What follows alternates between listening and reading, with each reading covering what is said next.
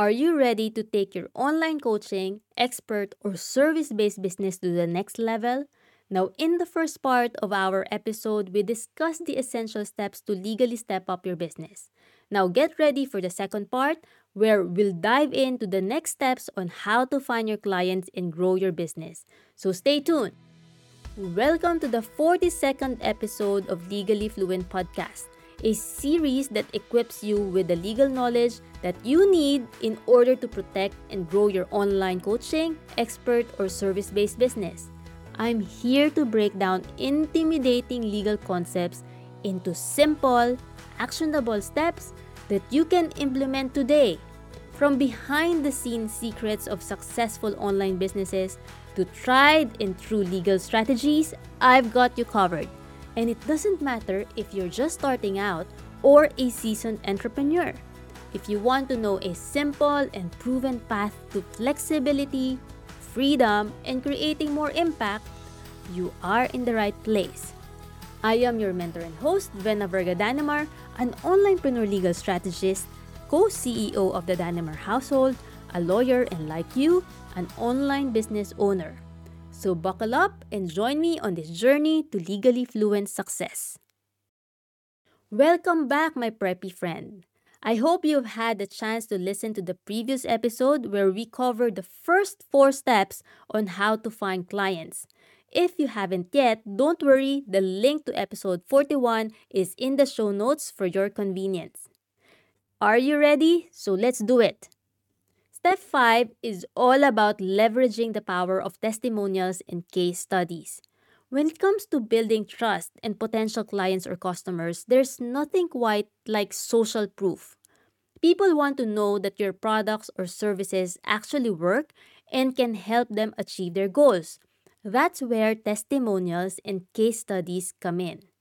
Make sure to collect and share testimonials from satisfied clients, but don't just stick to the basics of their feedback. Share the tangible results that they've achieved from working with you. So, for example, instead of saying, Sarah was great to work with, use something like, Sarah helped me increase my revenue by 30% in just three months.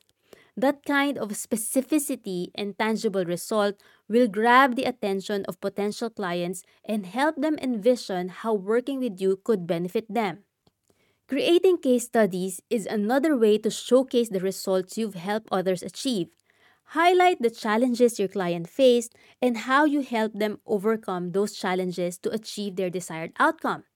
Share their story in a way that potential clients can actually relate to and use it as a powerful marketing tool.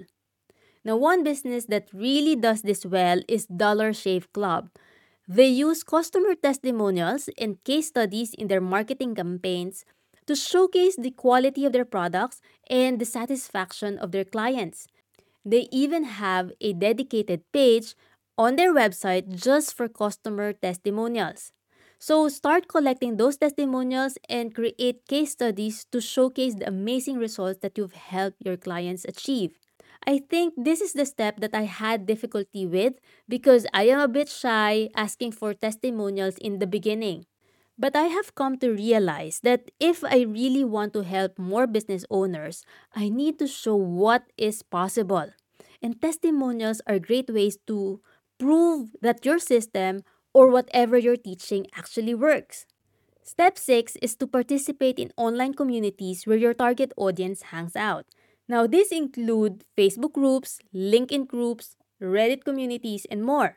The key is to be helpful and to add value to the community rather than simply promoting your products or services.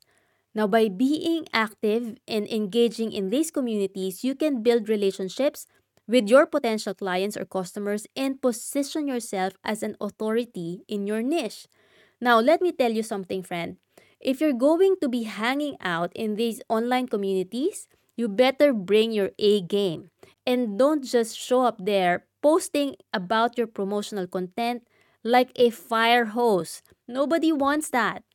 Be helpful, be friendly, be yourself. Don't be that person who tries to sell to everyone all the time because nobody wants a spammer.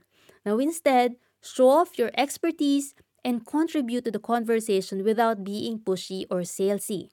So don't be afraid to join these online communities and just remember to bring your best self and be prepared to give before you receive. Trust me, giving before receiving will pay off in the long run. Alright, so step seven is to ask for referrals. Word of mouth is one of the most powerful forms of marketing, and satisfied clients or customers are often happy to recommend you to their friends and their family. So don't be afraid to ask for referrals or to offer incentives for those who refer new clients or customers to you. This is what we call affiliate marketing. So, for example, imagine you are a health coach who help a client lose 20 pounds and feel confident about her body. Now, after they thank you for your help, you can just say something like, I'm so glad I could help you reach your goals. Now, if you know anyone else who could benefit from my coaching, I'd love for you to refer them to me. And as a thank you, I'll offer you a free session for every new client you refer. Something like that. And another way to encourage referrals is to make it easy for your clients to share your services with others. You can create referral links or shareable social media graphics that clients can easily send to their friends and family. One business that really does this well is Amanda Frances, who is a manifestation coach who encourages her followers to share her programs with their friends by offering exclusive bonuses and discount referrals.